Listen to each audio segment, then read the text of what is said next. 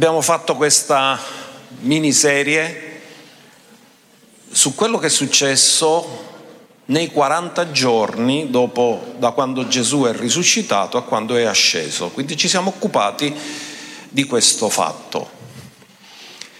Poi abbiamo avuto la parentesi meravigliosa dei battesimi e quindi abbiamo parlato del grande mandato e del discepolato.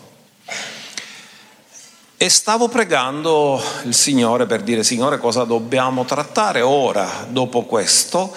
E il Signore mi ha detto, segui ordine cronologico, comincia a parlare di cosa è successo dopo l'ascensione.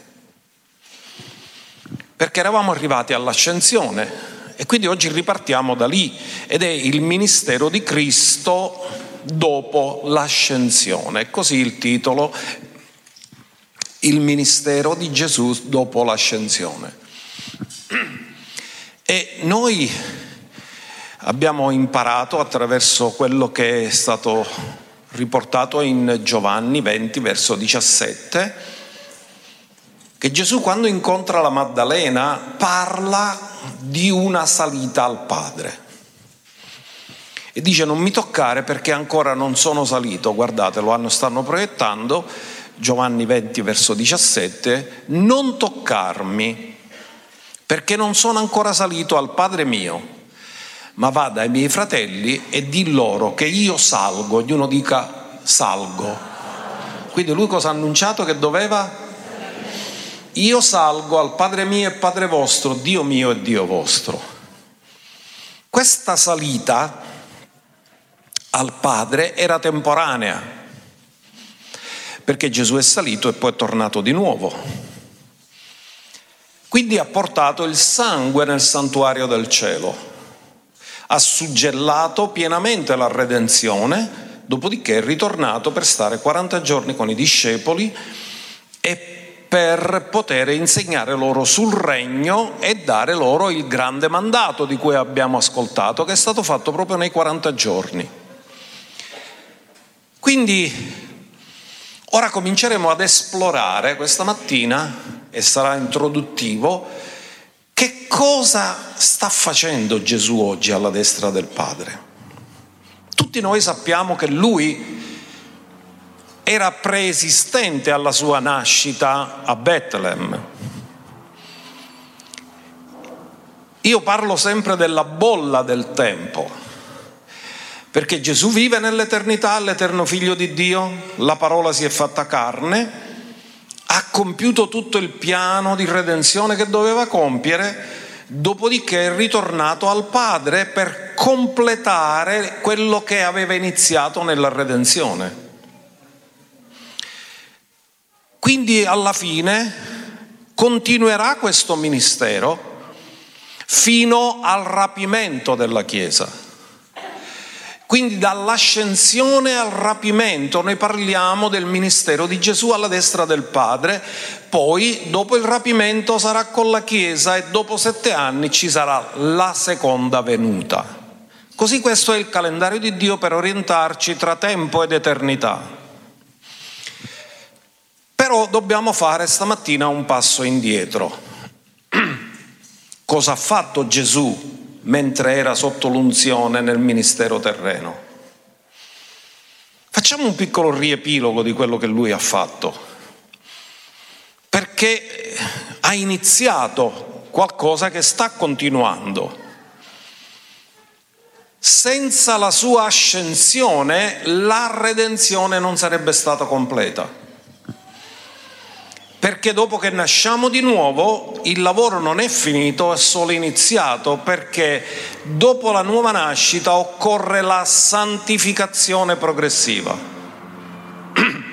E la santificazione progressiva non può avvenire senza l'aiuto dello Spirito Santo e del ministero di Gesù alla destra del Padre per noi.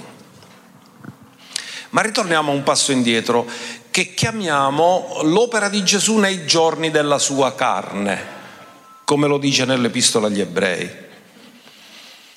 Il tempo dell'unzione, quando lui è stato unto. Lo Spirito del Signore è su di me, egli mi ha unto. Cosa ha fatto Gesù sotto l'unzione? Io ho trovato dodici cose che lui ha fatto.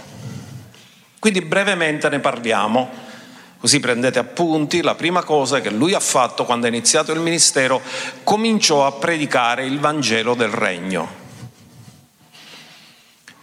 Poi l'altra cosa che ha fatto, ha rivelato il Padre. E Gesù cosa ha detto? Chi ha visto me? Ha visto il Padre. Lui ha rivelato il Padre. Il Padre era poco rivelato. Lui l'ha insegnato nella preghiera, perché quando gli hanno chiesto insegnaci a pregare, la prima cosa che ha detto, quando pregate dite Padre nostro. Poi, terza cosa, ha guarito malati ed infermi diede ai discepoli anche potere e autorità di guarire malattie e di guarire infermità. Sono due cose diverse, spesso le infermità sono dovute a spiriti di infermità. Poi ha cacciato demoni, liberando le persone. Poi ha sfamato le folle, che erano affamate. Ci sono state varie moltiplicazioni di pane e pesce che sono riportati nei Vangeli. Poi è stato amico dei peccatori, è andato a cercare e salvare ciò che era perduto e i perduti. Parleremo perché siamo nella decade evangelistica, perché avremo un full immersion a gennaio nel centro nord e ho sentito di parlare di questo tema, Gesù l'Evangelista. Com'è che lui è evangelizzato? Come possiamo imparare da lui a evangelizzare? Il primo esempio, sapete, Nicodemo, poi la Samaritana, Giovanni 3, Giovanni 4, eh, ci dà il modo come lui approcciava le persone. Approccia un teologo, approccia una casalinga e approccia in maniera totalmente diversa. Quindi è andato a cercare i peccatori, non troviamo mai in lui uno spirito di giudizio, ma troviamo in lui sempre uno spirito di redenzione. Della Samaritana sa tutto, ma non la condanna, le fa conoscere il dono di Dio. E questo è il cuore pastorale di Gesù. Chi ha un cuore pastorale non giudica, perché non vede solo il momento presente, vede che colui che ha iniziato l'opera la porta a compimento. Poi ha confrontato e ripreso i religiosi. Guai a voi scribi e farisei ipocriti. Ha confrontato l'ipocrisia, la falsità, facendo trionfare sempre la verità in ogni cosa. Questo è quello che lui ha fatto, ma poi il culmine è stato quando è andato alla croce. Alla croce Gesù non è morto come martire, ma come sostituto. È morto sostituendo me e te. E Paolo poté dire io sono stato crocifisso con Cristo, non sono più io che vivo, è Cristo che vive in me. È il nostro sostituto nella morte, ma è il nostro sostituto nel vivere la vita di risurrezione. È risorto dai morti, se con la morte ha risolto il problema della caduta mettendo a morte la vecchia natura, nella risurrezione ha prodotto la nuova natura. Se uno è in Cristo, egli è una nuova. E quando siamo nati di nuovo legalmente alla sua risurrezione. Poi è divenuto Signore del mondo, giudice dei vivi e dei morti, avendo ricevuto ogni autorità nei cieli e sulla terra. Lui è il Signore. Per essere Signore non ha bisogno che lo credi tu, Lui lo è. Se tu lo credi farà beneficio a te, ma Lui è quello che è. E l'ultima cosa che ha fatto prima di terminare, ha inviato gli apostoli e disse come il Padre ha mandato me, così io mando voi. Andate dunque. Quindi ha, ha, reso legale il mandato agli apostoli e naturalmente alla Chiesa di poter predicare il Vangelo del Regno e testimoniare del Vangelo del Regno. Questo era un breve flashback, direbbero gli americani, di quello che Gesù ha fatto durante il ministero terreno sotto l'unzione Quindi tutto questo l'ha fatto nell'unzione, poi è risorto e nella risurrezione non ha agito più nell'unzione, ha agito nella gloria. Sono cose che dovreste sapere molto bene. Quindi lui ha agito nella gloria, ma non è che è salito al cielo e non fa più nulla, perché il suo ministero continua, ma è un ministero non più nell'unzione, è un ministero nella gloria. Quindi nella gloria non ha più le limitazioni che aveva quando era in un corpo fisico. Ora ha un corpo glorificato e non ha più le limitazioni di tempo e spazio come ce l'aveva in un corpo fisico. Quindi cerchiamo di fare un andare a rivedere il racconto dell'ascensione. E lo faremo dal Libro degli Atti, capitolo 1, dal verso 6 al verso 12, poi approfondiremo qualcosa in qualcuno di questi versi. Quindi Gesù è con i discepoli, si trova sul Monte degli Ulivi, il Monte degli Ulivi ti permette di vedere tutto il panorama di Gerusalemme, il luogo è questo, ed erano riuniti insieme con lui e chiesero, Signore, è in questo tempo che ristabilirà il regno a Israele?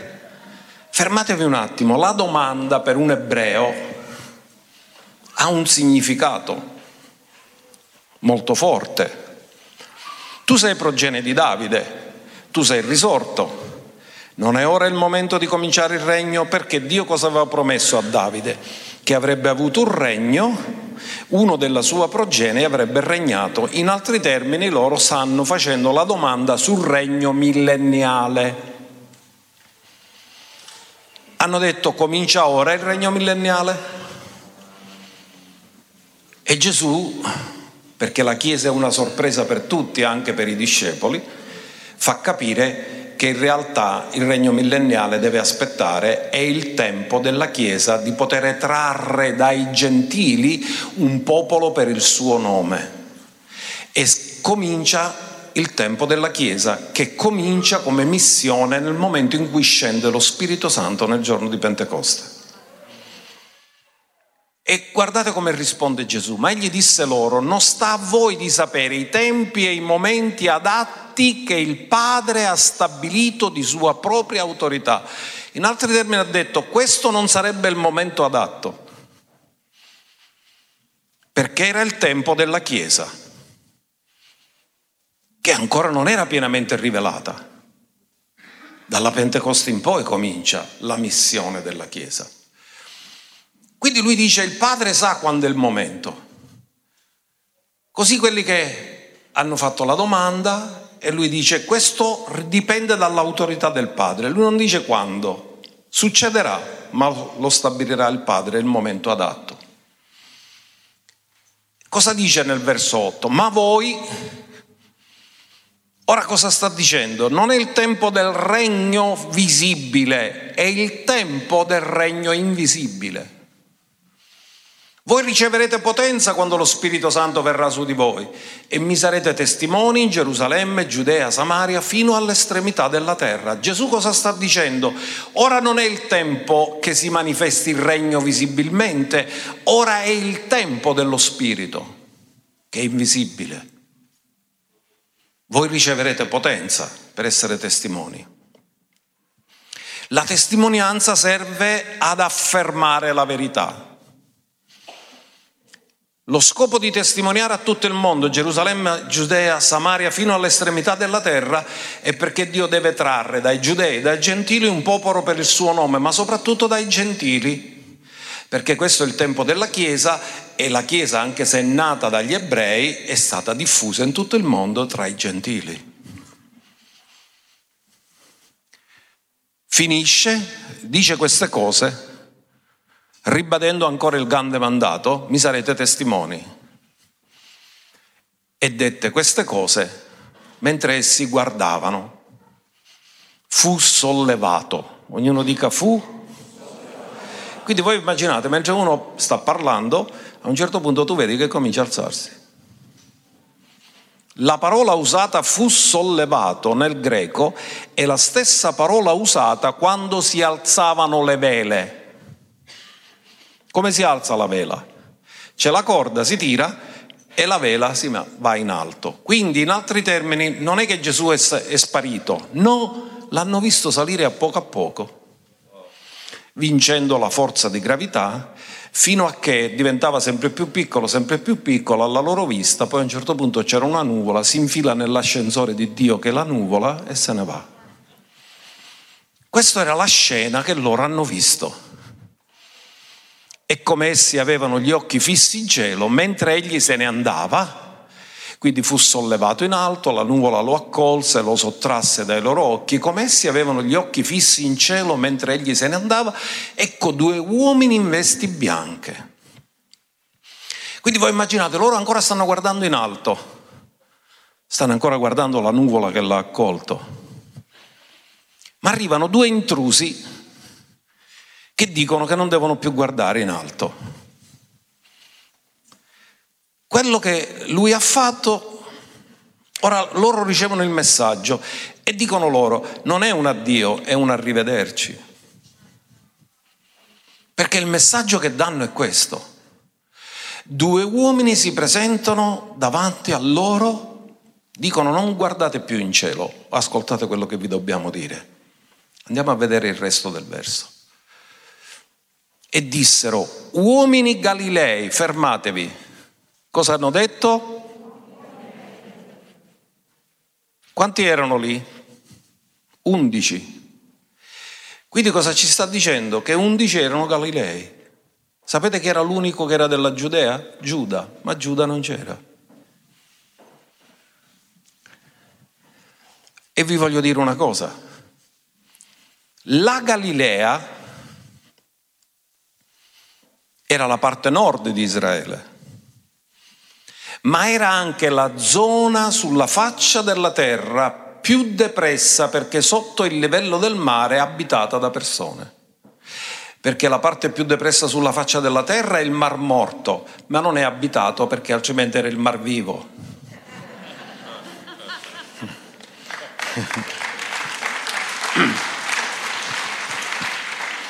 Ma la Galilea che veniva chiamata anche Galilea dei Gentili perché confinava col nord dei, con i Gentili, era la parte più bassa sulla faccia della terra sotto il livello del mare. Così se voi andate in Israele e visitate tutta la Galilea, il lago di Tiberiade, voi scoprirete che è sotto il livello del mare.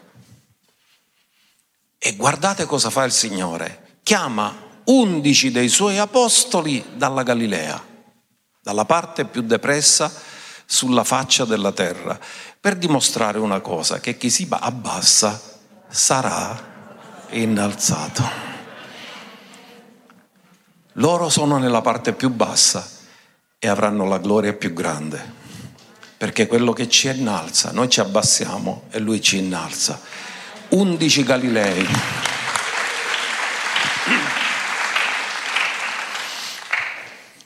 Quindi, perché state a guardare verso il cielo? Quindi arrivano questi due uomini, che sono due angeli vestiti di bianco, loro stanno ancora con la faccia in alta, questi li disturbano e dicono, eh, perché state a guardare verso il cielo? Guardate noi.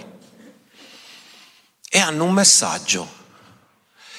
E dicono, questo Gesù che avete visto andare ora ora, che è stato portato in cielo, quindi non è che è sparito, è stato portato in cielo, gli dicono qual è la destinazione. Di mezzo a voi ritornerà, ognuno dica ritornerà. che farà lui? Ritornerà. Quindi non è un addio, un arrivederci. L'ascensione non è un addio, un arrivederci. Perché hanno detto ritornerà nella medesima maniera in cui l'avete visto andare in cielo. Sta parlando del rapimento o sta parlando della venuta? Sta parlando della venuta perché nel rapimento siamo noi che andiamo da lui nella nuvola, non, non siamo noi che non è lui che viene a poggiare i piedi sulla terra, è nella venuta che ogni occhio lo vedrà e lui poggerà i piedi sulla terra. Ma questo ormai credo che ce l'avete tutti molto chiaro. Allora, essi ritornarono a Gerusalemme erano sul Monte degli Ulivi. dal monte chiamato dell'Uliveto, che è vicino a Gerusalemme quanto un cammin di sabato. Domanda, quant'è un cammin di sabato? 890 metri, per la precisione. Questo era il massimo che loro potevano fare gli ebrei durante lo Shabbat. Non potevano superare 890 metri. Da dove viene questo fatto degli 890 metri? L'hanno stabilito i rabbini. Da dove l'hanno stabilito? Vi ricordate quando Giosuè ha dovuto fare attraversare il Giordano? Ha detto che loro dall'arca si dovevano distanziare almeno 2000 cubiti. E 890 metri sono 2000 cubiti, perché il cubito del tempo di Giosuè era 44 centimetri e mezzo, che era la misura media dal gomito al dito medio della mano. La misura media era 44,5 centimetri, quindi era 2000 cubiti, 890 metri. Monte degli Ulivi distava da Gerusalemme allora 890 metri. Oggi sei andato a Gerusalemme. Io quando ci sono andato la prima volta immaginavo che c'erano tutti gli ulivi, ma quale per olive non c'era più niente ma era il monte degli ulivi, da sopra si domina tutta Gerusalemme. C'era.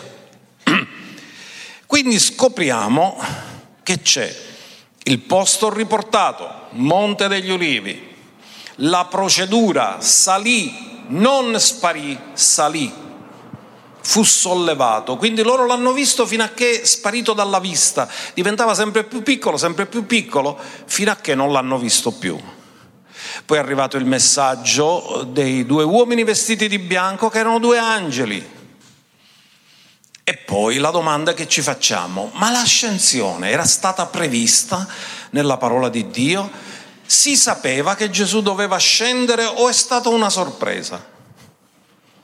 Non è stata una sorpresa perché sia nell'Antico Testamento che nei Vangeli Gesù ne parla apertamente, la parola di Dio ne parla apertamente. Andiamo a vedere il Salmo 110, verso 1, che è un salmo di Davide. È un salmo importante perché parla del Messia e parla, cosa che Gesù cita nei Vangeli, come mai Davide ha detto il Signore ha detto il mio Signore siede alla mia destra? L'Eterno dice al mio Signore siedi alla mia destra finché io faccia dei tuoi nemici lo sgabello dei tuoi piedi. Quindi significa che il Messia si andrà a sedere alla destra di Dio, quindi significa che l'ascensione era già stata profetizzata. Il Messia non solo sta sulla terra, ma si va a sedere alla destra di Dio. Questo era chiaramente insegnato, l'Antico Testamento lo diceva, che il Messia si sarebbe andato a sedere alla destra finché il Padre avrebbe ridotto tutti i nemici come sgabello dei suoi piedi. Ma Gesù stesso ne parla, ne parla ai giudei Andiamolo a vedere in Giovanni 7:33 perché non lo capiscono quando Gesù parla dell'ascensione, ma lui chiaramente parla della sua ascensione. Guardate cosa dice. Allora Gesù disse loro, io sono con voi ancora per poco tempo. Quindi Gesù sapeva esattamente qual era il suo tempo e le ha detto a loro, guardate che non ci sarò per tanto tempo qui. Poi me ne andrò da colui che mi ha mandato. Quindi Gesù già l'ha detto prima. Voi mi cercherete e non mi troverete. E non è che lui lo sale. Perché, perché sarà ispirato a questo verso che ha detto, quando mi cercate non mi trovate. Voi mi cercherete e non mi troverete e dove sarò io voi non potete venire. L'hanno capito? No, non l'hanno capito, perché di fatti, se vediamo i versi successivi, loro non hanno capito che Gesù stava parlando dell'ascensione, perché dicevano perciò i giudei tra di loro, dove sta egli per andare che noi non lo troveremo? Andrà forse da quelli che sono dispersi tra i greci, quelli che venivano chiamati comunemente quelli della diaspora, cioè gli ebrei che si trovavano nel territorio dei greci, ad insegnare ai greci? Cosa voleva dire quando disse voi mi cercherete e non mi troverete e dove sarò io voi non potete venire. Quindi non capirono quello che Gesù disse, ma Gesù lo disse molto chiaramente e lo disse anche in tante altre occasioni, come ad esempio in Giovanni 16, 28. Qui lo dice molto chiaro. E dice io sono proceduto dal Padre e sono venuto nel mondo. Di nuovo lascio il mondo e torno al Padre. Quindi l'ascensione era assolutamente stata dichiarata da Gesù, ma anche nella preghiera sacerdotale. Giovanni 17, verso 4. Gesù si trova poche ore prima di essere arrestato e sta facendo questa preghiera. E cosa dice? Verso 4, io ti ho glorificato sulla terra avendo compiuta l'opera che tu mi hai dato da fare. Ora dunque, o oh Padre, glorificami presso di te, ognuno dica presso di te. Dov'è il Padre? Seduto nella maestà dei cieli. Cosa sta dicendo Gesù? Io sarò presso di te e quando sarò presso di te glorificami della gloria che avevo presso di te prima che il mondo fosse. In altri termini, sono venuto sulla terra, ma ritorno da dove sono partito. Mi sono spogliato della gloria, ma quando ho finito la mia opera sulla terra, tu mi ridarai la gloria che avevo già presso di te. Quindi è profetizzata chiaramente l'ascensione. Gesù ne parla in maniera molto chiara.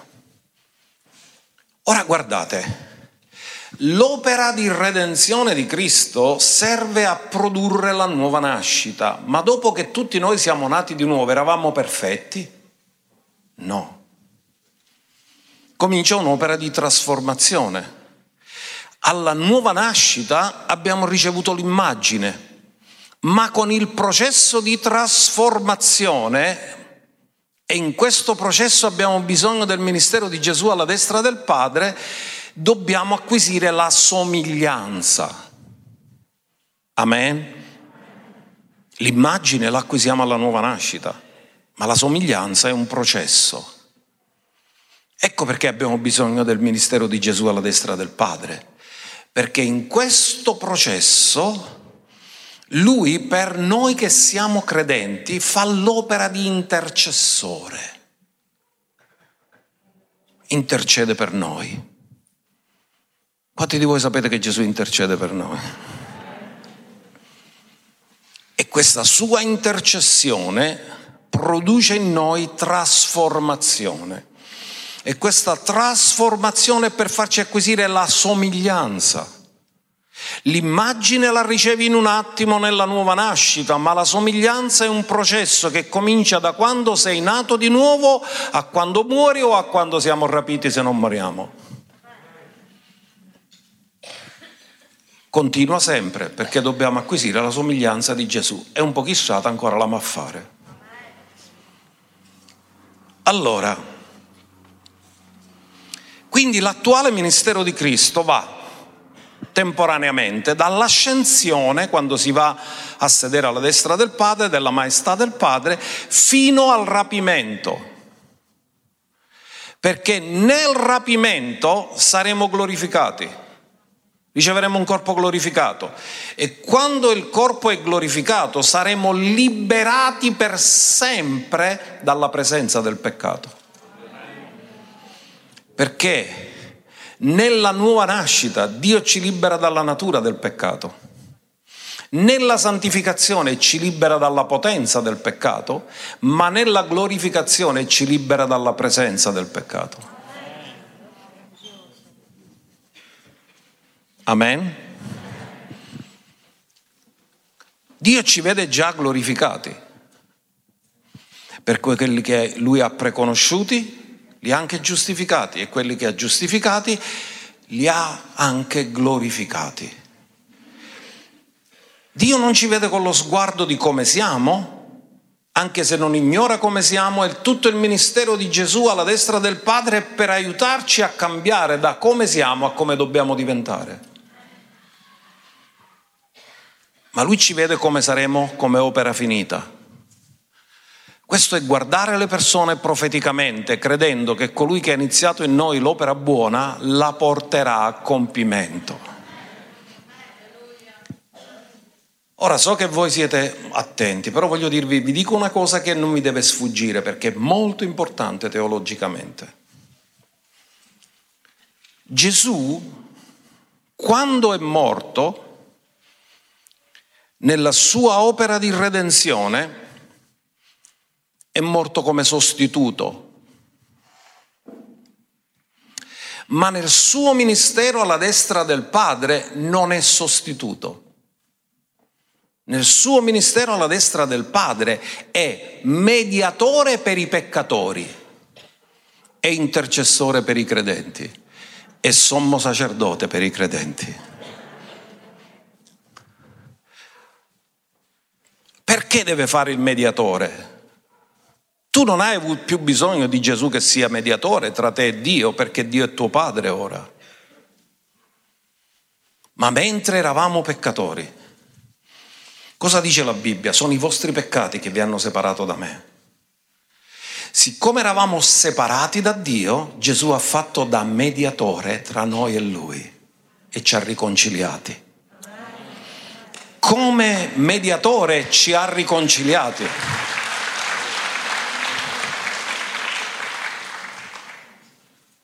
Ma come sommo sacerdote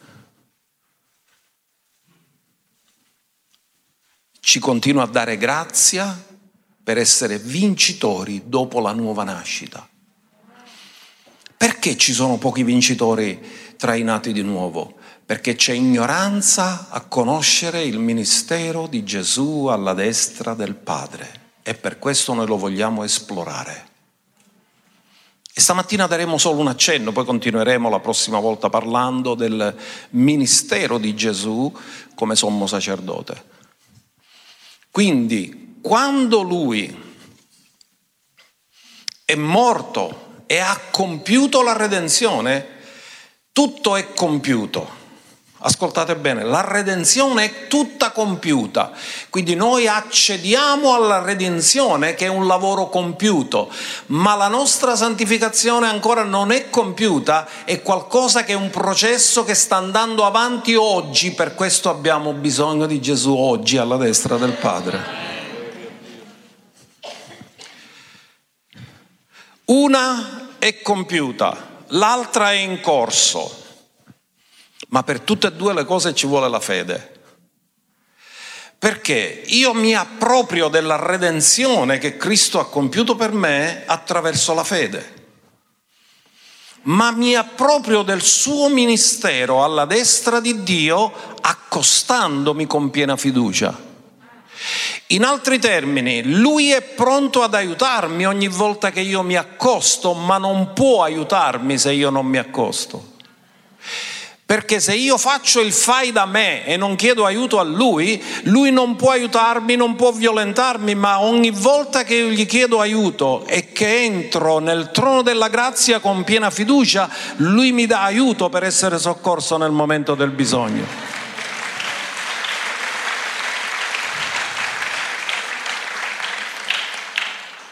Quindi questa mattina acquisiremo maggiore consapevolezza di quanto grande è l'aiuto che Lui ti può dare in ogni momento della tua vita. Il ministero di Gesù alla destra del Padre ti serve dopo la tua nuova nascita. Per nascere di nuovo ti serve l'opera di redenzione, ma per essere trasformato ti serve il suo ministero alla destra del Padre. Allora, Dieci motivi perché Gesù ha dovuto ascendere. Il primo motivo è che lui si è posto a sedere nel posto più alto, alla destra della malta, sta nei cieli, Ebrei 1.3. proiettiamolo questo perché è molto bello, molto forte. Dove è seduto ora lui? Nel terzo cielo. Dove è seduto lui ora? Nel posto più alto. Egli che è lo splendore della sua gloria e l'impronta della sua essenza e che sostiene tutte le cose con la parola della sua potenza. Dopo aver egli stesso compiuto l'espiazione dei nostri peccati, si è posto a sedere alla destra della maestà nell'alto dei cieli. Al di sopra di tutto e al di sopra di tutti, lui è seduto lì nel posto più elevato. L'ascensione è stata necessaria perché se rimaneva sulla terra non poteva essere seduto lì, ma ha dovuto lasciare la terra per andarsi a sedere lì. Quindi l'ascensione era necessaria per questo. Seconda cosa, lui è divenuto Signore di tutta la creazione. Adamo aveva ricevuto la signoria sulla terra, e lui la doveva recuperare perché è venuto per cercare e salvare ciò che era perduto, ha dovuto recuperare il regno e il dominio sulla terra. Terza cosa, ha assunto la posizione di capo della Chiesa. Lui è il capo, noi siamo il corpo. Noi siamo posizionati dovunque sia il nostro posto nel corpo di Cristo, siamo sempre posizionati nel corpo, mai nel capo. In altri termini, noi siamo posizionati per ubbidire e sottometterci. E la sapienza è che quando io capisco dove Dio mi ha posizionato, se mi ha posizionato nel corpo, nel, il corpo solo ubbidisce agli ordini del capo, il corpo non vive in maniera autonoma dal capo. Ecco perché quando viviamo in autonomia siamo in ribellione posizionati per ubbidire. Ognuno dica io sono posizionato per ubbidire e per sottomettermi. Dio ci ha messo nel corpo. Il capo c'è. Noi siamo il corpo, non siamo il capo. Il capo è lui. Lui è il capo della Chiesa. E come capo della Chiesa ha mandato lo Spirito Santo. Lo Spirito Santo che è venuto come scritto in Atti 2.33 Pietro dichiarò che lo Spirito Santo è stato inviato e avendo ricevuto lo Spirito Santo ha detto ha sparso quello che voi vedete e udite. Lo Spirito Santo inviato sulla terra è la prova tangibile che il Padre ha accettato perfettamente tutta l'opera di redenzione, perché l'opera di redenzione non si poteva compiere fino a che lo Spirito Santo non veniva sulla terra, perché è Lui che convince di peccato, di giustizia e di giudizio. Quindi il tutto è compiuto non è alla croce, è quando arriva lo Spirito. Quindi lui manda lo Spirito e la venuta dello Spirito è l'evidenza che Gesù è stato accolto alla destra del Padre. Se non lo Spirito non poteva essere mandato. Lui ha detto quando me ne andrò vi manderò lo Spirito. Quindi significa che se ha mandato lo Spirito è stato accolto dal Padre pienamente, che ha accettato tutta l'opera che lui ha fatto. Quinta cosa, sta preparando un luogo per la sua Chiesa. Giovanni 14,2 dice, vado a prepararvi un luogo. Nella casa del Padre mio ci sono molte dimore, io vado a prepararvi un luogo e quando ve l'avrò preparato tornerò e vi accoglierò presso di me. Di cosa sta parlando? Delle nozze dell'agnello. Sta parlando del rapimento e delle nozze dell'agnello. Guardate cosa dice. Nella casa del Padre mio ci sono molte dimore, se no, se erano 144.000, ve l'avrei detto. Io vado a prepararvi un posto. Ora ascoltatemi. Cos'è questo? Io e tu non siamo ebrei, ma lui sta parlando ad ebrei e lui è ebreo. Cosa faceva un ragazzo ebreo quando si voleva sposare?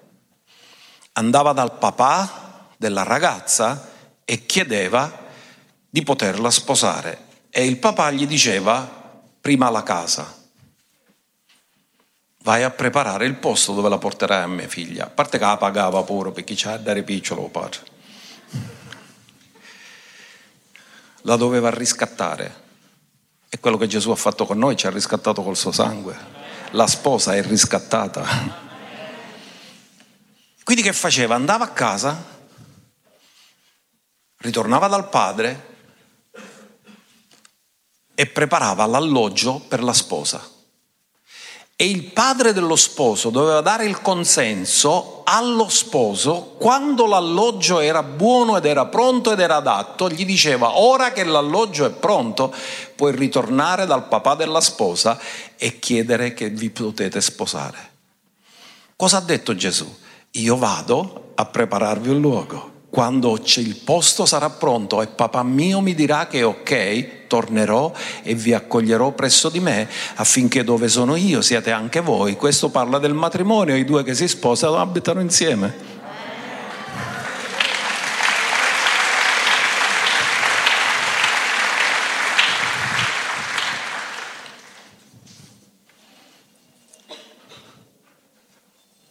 Era la sesta cosa.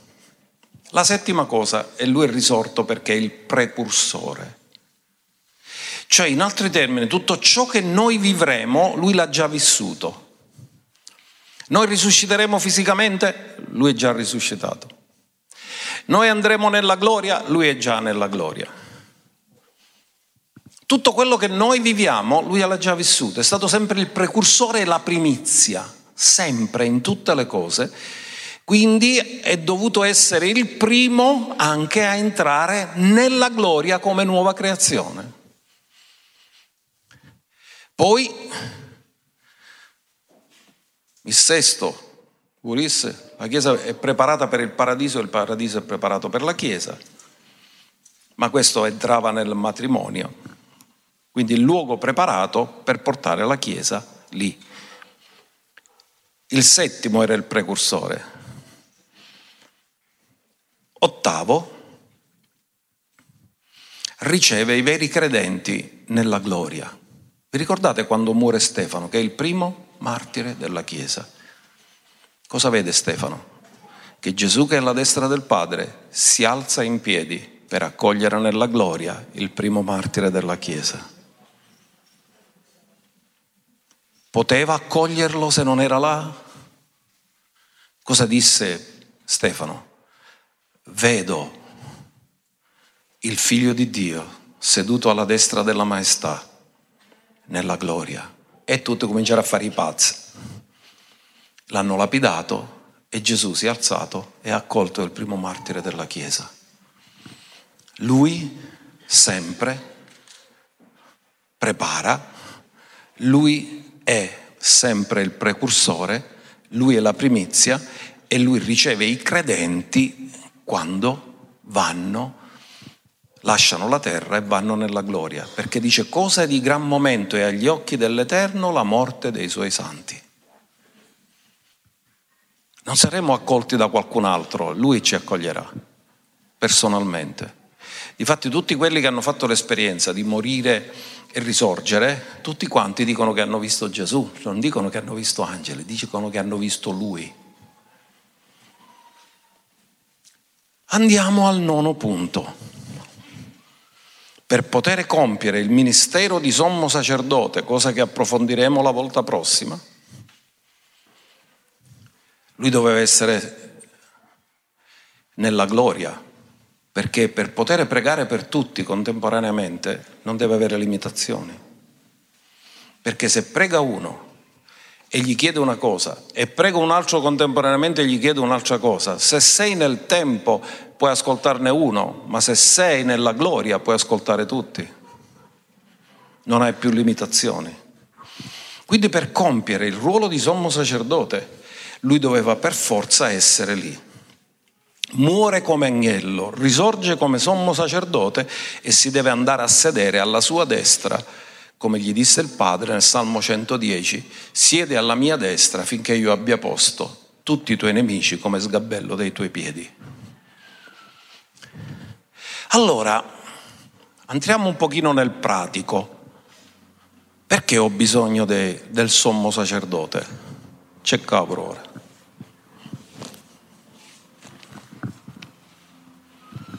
Ho bisogno del sommo sacerdote. Questo è un messaggio potente perché vi aiuterà a passare dalla sconfitta alla vittoria. Perché dopo che ne siamo nati di nuovo, avremo tentazioni nella vita. E dice la scrittura che lui è stato tentato in ogni cosa come noi, senza però mai peccare. Quindi se non ha mai peccato significa che ha vinto tutte le tentazioni. E se ha vinto tutte le tentazioni può insegnare a te come vincere le tentazioni. Quindi il sommo sacerdote alla destra del Padre ti aiuta quando sei tentato, ti aiuta quando sei stanco, Avete notato che quando siamo stanchi esce fuori da noi il peggio? Diventiamo nervosi, intrattabili, irritabili, facilmente ci arrabbiamo, ci offendiamo. La stanchezza è un brutto cliente.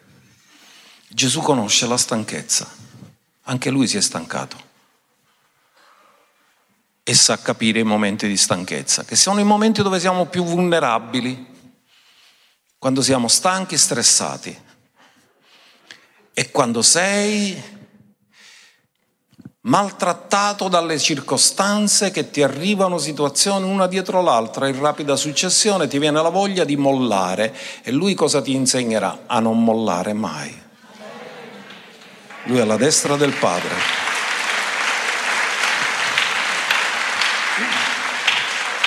Come te lo insegna? Perché lui, quello che noi passiamo, è niente rispetto a quello che lui ha passato. Lui ti fa vedere cosa lui ha passato e lui ti dirà, hai mai avuto chiodi nei piedi? Hai mai avuto chiodi nelle mani? Sei stato mai crocifisso? Quello che tu stai passando è niente rispetto a quello che io ho passato. E ti incoraggia, perché a te ti sembra che quello che stai passando tu non l'ha mai passato nessuno. Non è vero che a volte abbiamo detto tutto a me mi succedono, tutte le altre sono belle quiete, a me mi succedono tutte cose. E arriva Gesù e ti dice, davvero? Guarda le mie mani, guarda i miei piedi. Davvero ti è successo quello che è successo a me? E ti aiuta. Quando stai soffrendo, quanta sofferenza sulla terra, è l'effetto della caduta. La terra dice che è sotto maledizione, quindi non ci può essere gioia. Tutti vorrebbero essere felici, ma quasi nessuno ci riesce. E nella sofferenza lui è lì vicino a te perché ha sofferto, giusto per gli ingiusti. Mentre noi soffriamo ingiusti per gli ingiusti, lui ha sofferto giusto per gli ingiusti. Ora questo, stamattina l'ho detto, c'era il pastore lì, ho detto questo piacerà molto, pastore lì, oggi dico piacerà molto a quelli che fanno i corsi banà, i corsi prematrimoniali. La disarmonia nella casa è una delle sofferenze più gravi che affrontiamo nella vita. Perché tu arrivi a casa cercando di trovare rifugio e ristoro e invece trovi un ambiente che invece di calmarti ti fa arrabbiare il chiossai. La disarmonia nella casa è una delle ferite peggiori che possiamo vivere. E lui è lì come sommo sacerdote a dirti come puoi cambiare la disarmonia in armonia, a dirti come puoi vincere più che essere vinto, a dirti che le circostanze non devono governare te, ma la verità deve governare te. E funziona meravigliosamente come sommo sacerdote. E ti capisce anche quando testimoni e ti prendono in giro. Quando parli della verità e ti dicono, ah, perché tu dopo, dopo duemila anni ancora credi nella Bibbia, perché loro non hanno la rivelazione. A loro gli sembra un libro antico, ma non sanno che viene dal cielo e non ha data di scadenza ma solo chi ha la rivelazione lo capisce. Gli altri ti prendono in giro, ah, ma tu ti basi sul libro scritto duemila anni fa. Ma le cose sono cambiate da allora, no. Quel libro è eterno, non è del tempo, è dell'eternità. E grazie a Dio che ce l'ha donato e non ha data di scadenza.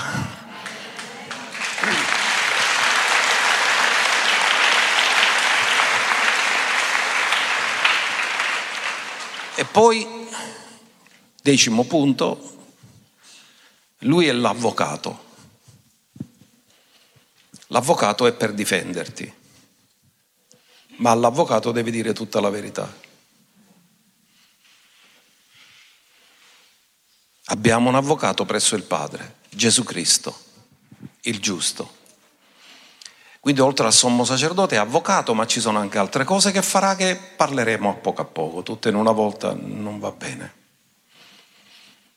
Termineremo oggi parlando, ritornando a parlare della sua venuta, perché chi conosce il futuro ha sapienza a vivere il presente.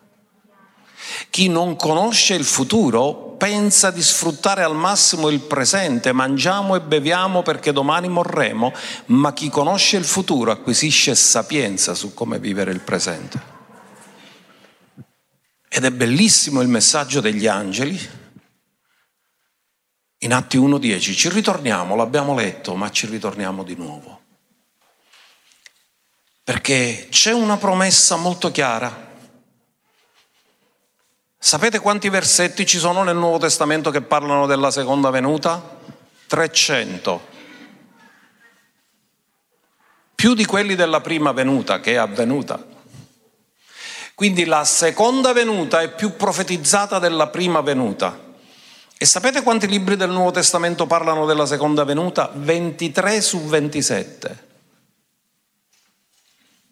Uno di quelli che non ne parla è Galati perché Paolo era arrabbiato. Poi ci sono le epistole scritte a personaggi, ma sono lettere private, non sono circolari, come Paolo a Filemone, come Giovanni che parla alle persone, piccole epistole, solo lì non se ne parla. Tutte le altre, 23 libri del Nuovo Testamento, parlano tutti della seconda venuta perché la seconda venuta è l'annuncio del futuro. E Dio vuole dare un futuro e una e ce la fa conoscere prima, ci fa sapere prima questo. Quindi come essi avevano gli occhi fissi in cielo, ora ascoltate, c'è un momento per guardare in cielo e c'è un momento per guardare sulla terra quello che dobbiamo fare. Dobbiamo trovare equilibrio in questo perché molti guardano solo in cielo e si scordano quello che hanno a fare sulla terra. Molti guardano la terra e si scordano pure quello che devono fare in cielo, che la loro destinazione è il cielo. Così ci vuole equilibrio tra guardare il cielo e guardare la terra, perché dobbiamo tenerci in contatto con il cielo mentre facciamo le opere di Dio sulla terra. Mentre egli se ne andava, ecco due uomini in bianche vesti si presentarono a loro. Cosa succede? Per adempiere il grande mandato devi ricevere il comando dal cielo, ma lo devi adempiere sulla terra. E loro dissero, uomini Galilei, questo Gesù, che è stato portato in cielo di mezzo a voi, ritornerà nella medesima maniera in cui lo avete visto andare in cielo messaggio di assoluta certezza, testimoniato perché erano due gli angeli? Perché la testimonianza di due? Che ne poteva mandare solo uno. Ce n'erano due e mentre uno parlava l'altro faceva così. Amen. Quando tu parli con delle persone, se tu e tua moglie, uno parla, però se tua moglie fa così, l'altro si scantano. Dice raccoglio sonno. Amen?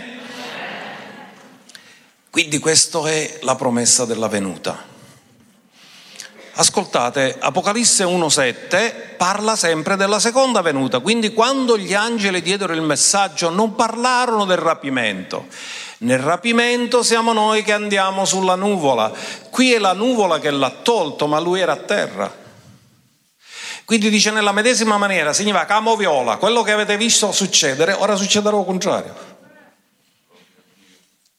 Ecco, egli viene con le nuvole e ogni occhio lo... Per il rapimento ogni occhio lo vedrà? No, solo uno viene preso, l'altro viene lasciato. Quello che viene lasciato se ne aduna che manca un altro. Chi l'ha visto? Non è.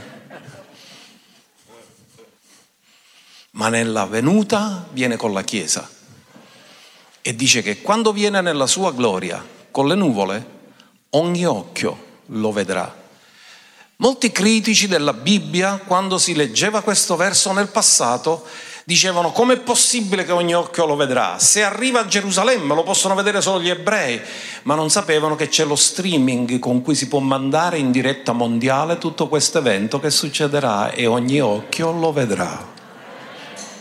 La tecnologia ha reso possibile che ogni occhio possa vedere contemporaneamente lo stesso evento in qualsiasi parte del mondo. Amen e Giovanni non ce l'aveva internet, ma aveva la rivelazione dello Spirito. E dice così, anche quelli che lo hanno trafitto. Quindi non parla solo degli ebrei. E tutte le tribù della terra faranno cordoglio per lui. Tutte le tribù della terra, quindi è globale. Faranno cordoglio per lui. Sì, Amen. Ditelo con me, sì e amen. Avverrà, la parola di Dio lo dice. Sì e amen.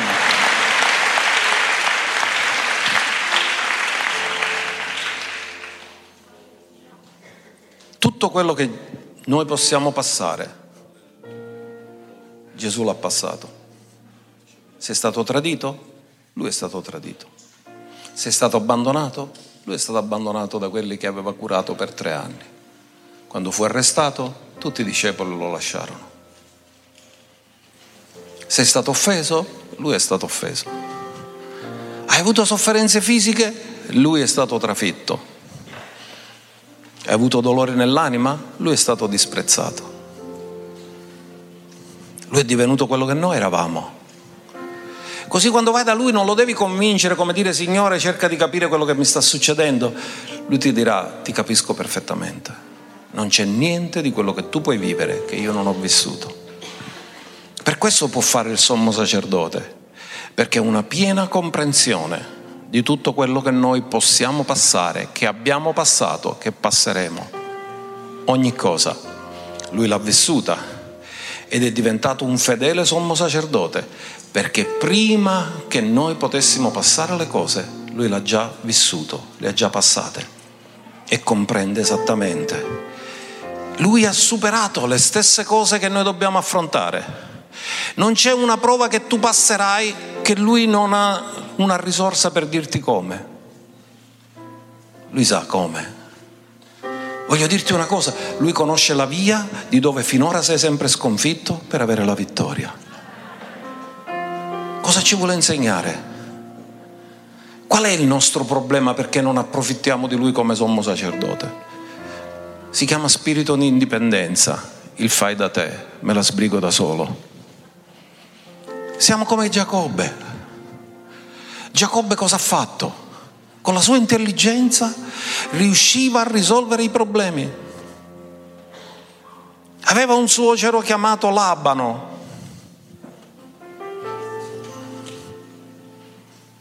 che gli cambiava lo stipendio continuamente. E Giacobbe non era scritto al sindacato. Però Giacobbe aveva fede, gli ha detto facciamo una cosa, tutti gli agnelli e i capretti che nascono striati e vaiolati me li prendo io, tutto il resto te lo prendi tu, lo stipendio me lo prendo così. E suo suocero che pensava, vabbè, perché non ce n'ho tante pecore che sono così, Va bene, va bene. E che cosa è successo? Che lui ha usato la sua fede e le cose avvenivano e suo suocero non ci può dire niente perché da quel momento in poi dopo che aveva pecore davanti c'erano le, le, bacchette che lui faceva scorticare le pecore guardavano e lui ci metteva la fede ci diceva vero tu, tu la partorire così e i pecore meschini dice va bene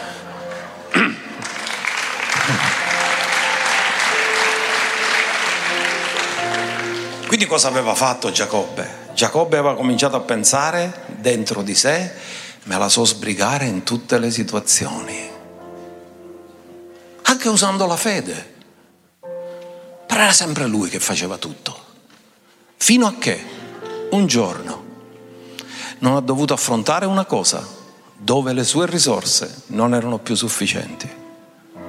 Esaù lo voleva ammazzare e comincia a usare l'intelligenza. Li divido in due, se me ne ammazza metà ma restano lauri. Però non era tranquillo dentro, fino a che a Peniel non si arrende. Quando viene lì, combatte col Signore, lo afferra e gli dice io non ti lascerò andare se tu non mi avrai benedetto.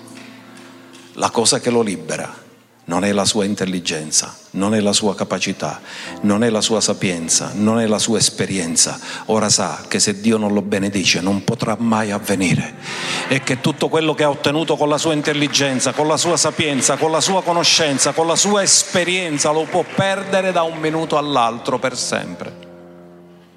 Ma ciò che Dio ti dà non te lo potrà mai rubare nessuno.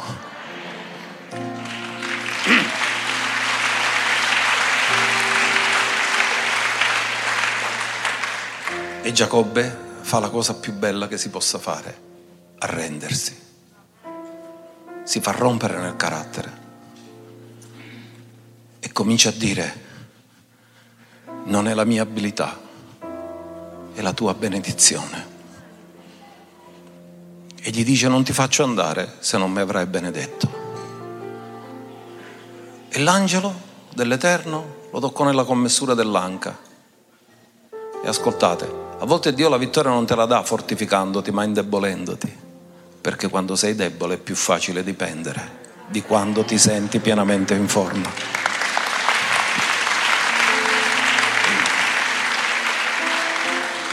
Perché la sapienza è dipendere.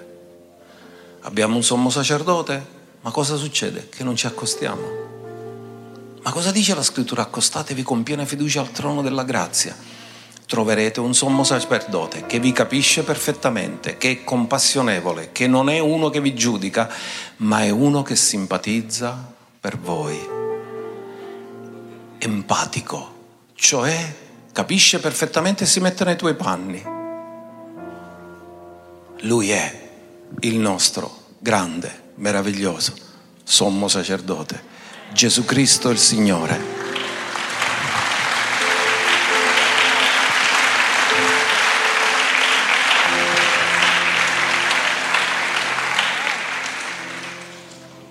Lui conosce tutto per aiutarti ora. Ma qual è il problema? Che a volte vogliamo fare da noi, siamo come Giacobbe. Ma com'è che otteniamo la vittoria quando ci arrendiamo? Normalmente uno che si arrende nel naturale perde, ma con Dio è l'opposto, uno che si arrende vince sempre.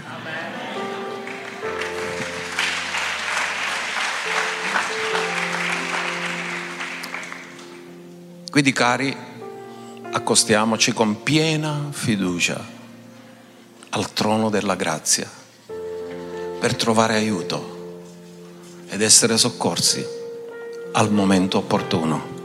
Gesù lo disse, nel mondo avrete tribolazione, ma ci sono io alla destra del Padre. Fatevi animo, io l'ho vinto il mondo. E uno dei modi come l'ha vinto e lo continua a vincere è perché alla destra del Padre funziona da sommo sacerdote per noi. Facciamogli un applauso meraviglioso.